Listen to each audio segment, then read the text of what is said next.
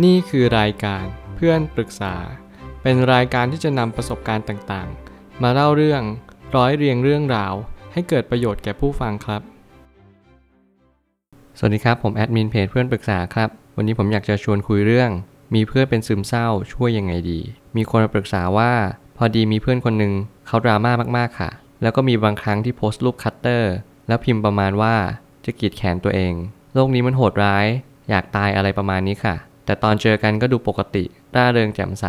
จะเศร้าเป็นบางครั้ง ทุกครั้งก็จะชอบโพสต์ประมาณว่า อกหักคิดถึงครอบครัว อยากกลับบ้าน เราก็ได้แต่ฟังเพื่อนคนนี้ ช่วยเท่าที่ช่วยได้ ชีวิตเขาเหมือนวนอยู่แบบนี้ไปเรื่อยๆ ก็ไม่รู้จะบอกเพื่อนยังไงดี ให้กระทบใจน้อยที่สุด และอยากจะช่วยทำให้เพื่อนคนอื่น เห็นว่าเขาไม่ได้เลวร้ายอะไร ผมคิดว่าเรื่องนี้อาจจะเป็นประโยชน์ให้กับคนหลาย ๆ คนที่พบเจอ ไม่ว่าจะเป็นคนในครอบครัว เพื่อนหรือว่าแฟน คนที่อยู่ในสังคมแวดล้อมเราและเขาประสบปัญหาซึมเศร้า เพราะว่าปัญหาซึมเศร้าเนี่ยจะเป็นปัญหาที่เจอกันเยอะมากที่สุดในยุคปัจจุบัน แล้วผมเชื่อว่าการที่เราได้แก้ไขปัญหาให้กับเพื่อนเนี่ยมันก็คือการช่วยชีวิตคนคนหนึ่ง เราก็จะมาร่วมด้วยช่วยกัน ช่วยให้คนในสังคม ลดกันเป็นภาวะซึมเศร้ากันดีกว่า ผมก็เลยตั้งคำถามขึ้นมาว่า แนะนำอะไรดีๆ เช่นบทความ ฟังธรรมะ หรือฟังพอดแคสต์ตามกัน สำคัญมากๆว่าเราต้องเสพสื่อดีๆ เสพสื่อในสิ่งที่ดี มันจำเป็นมากๆที่คุณจะต้องทำเป็นประจำและเป็นชีวิตประจำวันด้วย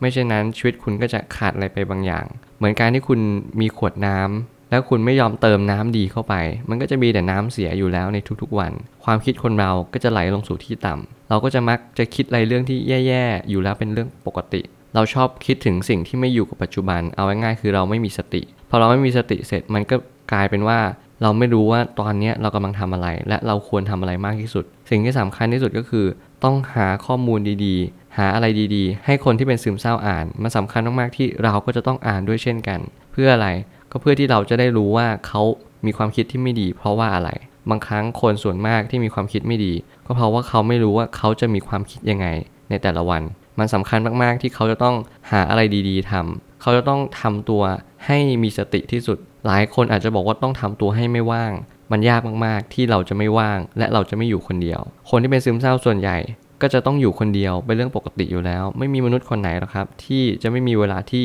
ว่างเว้นจากคนอื่น เขาจะต้องอยู่คนเดียวเป็นประจำอยู่แล้ว ไม่ว่าเราจะอายุเท่าไหร่ก็ตาม เพราะว่าสิ่งที่สำคัญที่สุดก็คือ เราต้องรู้ว่าเราไม่สามารถอยู่คนอื่นได้ตลอดเวลา และก็ไม่สามารถอยู่คนเดียวได้ตลอดเวลาชีวิตคือการปรับตัวชีวิตคือการเปลี่ยนแปลง บางครั้งเราไปโรงเรียน เราก็ต้องไปเจอเพื่อนละบางครั้งเราอยู่บ้านเราก็ต้องอยู่คนเดียว หลายครั้งที่เราอาจจะเป็นซึมเศร้าเพราะเราอยู่คนเดียว สิ่งหนึ่งที่สำคัญอยากให้สังเกตตัวเองก็คือ สังเกตความคิดตัวเอง ว่าเรากำลังคิดมากคุ้นคิดอยู่ทุกๆ เรื่อง อะไรเรื่องที่มันผ่านไปแล้วยังคิดถึงมัน หรือว่าเรื่องอะไรที่มันยังไม่เกิดขึ้น เราก็ยังไปลำพึงลำพันอยากให้มันเกิดขึ้น คืออยู่แต่อดีตและอนาคตไม่ได้อยู่กับปัจจุบันเลย ตรงนี้เป็นทางแก้และเป็นทางออกให้กับคนที่เป็นซึมเศร้า แนะนำอะไรดี ๆ ให้เขา คำว่าช่วยมันอาจจะเป็นคำกว้างๆที่บางครั้งเราชอบคิดว่า จะลงมือช่วยจะให้ผลดีที่สุด คุณจะต้องระลึกรู้เสมอว่าคุณลงไปช่วยไม่ได้ คนเป็นซึมเศร้าต้องช่วยเหลือตัวเขาเอง สิ่งที่สำคัญเลยเราช่วยได้แค่บอกสอนเขา ได้แค่แนะนำว่าโอเค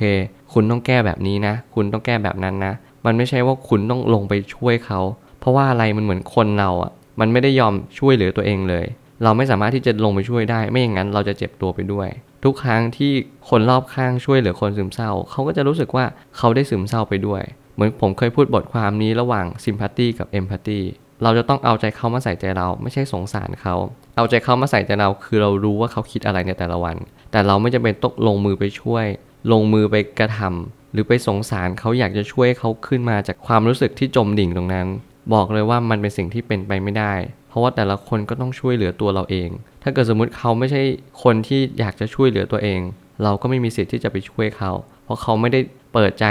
รับฟังในสิ่งที่เราพูดในสิ่งที่เราอยากจะช่วยเขาเลย สิ่งหนึ่งที่สำคัญ คุณต้องรู้เสมอว่าคุณช่วยเขาไม่ได้ คุณช่วยได้แค่แนะนำอะไรดีๆ เท่านั้นเอง การช่วยเหลือที่ดีที่สุดก็คือ การบอกและสอนแค่นั้นไม่ต้องทำอย่างอื่น นี่ก็เป็นสิ่งที่ จะบอกทุกๆ คน และอยากจะฝากบอกไว้ว่า การบอกและสอนเนี่ยมันเป็นสุดยอดและในการที่เราจะช่วยเหลือคนคนหนึ่งให้เขาดีขึ้นมาได้ ไม่อย่างนั้นเราไม่สามารถที่จะอธิบายได้เลยนะว่า การช่วยเหลือเนี่ยมันจะทำได้วิธีไหนบ้าง บางทีการที่เราลงมือไปช่วยเหลือ มันก็เหมือนกับว่าเราไม่รู้ด้วยซ้ำว่าเราจะช่วยเขาได้ยังไง เราไม่รู้ด้วยซ้ำว่าสิ่งที่เขาคิด สิ่งที่เขาปรุงแต่งมันคืออะไรบ้างในแต่ละวัน บางทีสิ่งที่เขาคิดคือเป็นสิ่งที่ไม่ดีเลยทั้งหมด พอเราไม่รู้ว่าเขามีความคิดที่ไม่ดี เราก็เลยคิดคุณต้องคิดดีๆสิ คุณต้องคิดอะไรในสิ่งที่มันโอเคนะ แต่สุดท้ายแล้วคุณไม่สามารถที่จะบอกได้เลยนะว่า ความคิดดีๆเนี่ยมันเกิดจากอะไร บางทีคนเราที่มีความคิดมาก หรือว่ามีความคิดน้อย มันอาจจะเกิดจากการที่เราไม่เคยสะสมในสิ่งที่ดีเลย เราก็เลยมีความคิดแบบไม่ดี มีความคิดที่ toxic ในตัวเองแล้วก็เป็นทุนเดิมอยู่แล้ว ตรงนี้มันยากที่จะบอกสอน แต่เราก็ทำได้เพียงเท่านี้ ช่วยเขา แต่สิ่งที่สำคัญต้องช่วยเหลือตัวคุณเองก่อน ถ้าคุณเป็นโรคซึมเศร้าอยู่แล้ว อย่าคิดไปช่วยใคร เราต้องมาดูให้ตัวเองก่อน เหมือนกับการที่เราช่วยเขาด้วยการให้ปลา กับสอนให้ตกปลากินเอง อะไรดีกว่ากัน บางครั้งเราช่วยเขาแล้วอยากให้คุณดีเลย อยากให้เพื่อนเราดีเลย แต่สุดท้ายแล้วเพื่อนเราจะดีจากอะไร เขาก็ต้องดีจากการที่เขาดีอยู่แล้วในปกติประจำวัน มันไม่ได้หมายความว่าเขาจะดีจากการที่เราไปช่วยเขา ถ้าเราไปช่วยเขาจริง ๆ เราก็ต้องช่วยในวิธีที่สอนให้เขาได้ช่วยเหลือตัวเอง อันนี้เป็นสิ่งที่สำคัญมาก และก็สุดท้ายการทำเป็นแบบอย่างก็สำคัญ ถ้าเรารู้ตนเองดีแล้ว คนอื่นก็จะอยากเป็นแบบเราทำให้เป็นแบบอย่างเลย คุณทำยังไงชีวิตคุณก็จะดีขึ้น พอชีวิตคุณดีขึ้น คุณก็จะมั่นใจและกล้าบอกคนรอบข้างว่า คุณดีขึ้นยังไง คุณดีขึ้นเพราะว่าคุณมีความสุข เพราะว่าคุณเสพสื่อดีๆ คุณอ่านบทความ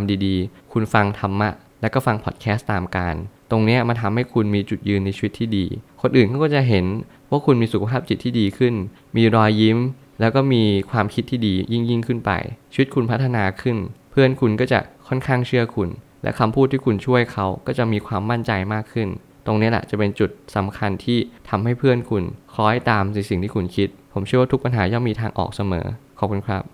รวมถึงคุณสามารถแชร์ประสบการณ์ ผ่านทาง Facebook Twitter และ YouTube และอย่าลืมติด Hashtag เพื่อนปรึกษาหรือ f r ร e n d t a l k a ด้วยนะครับ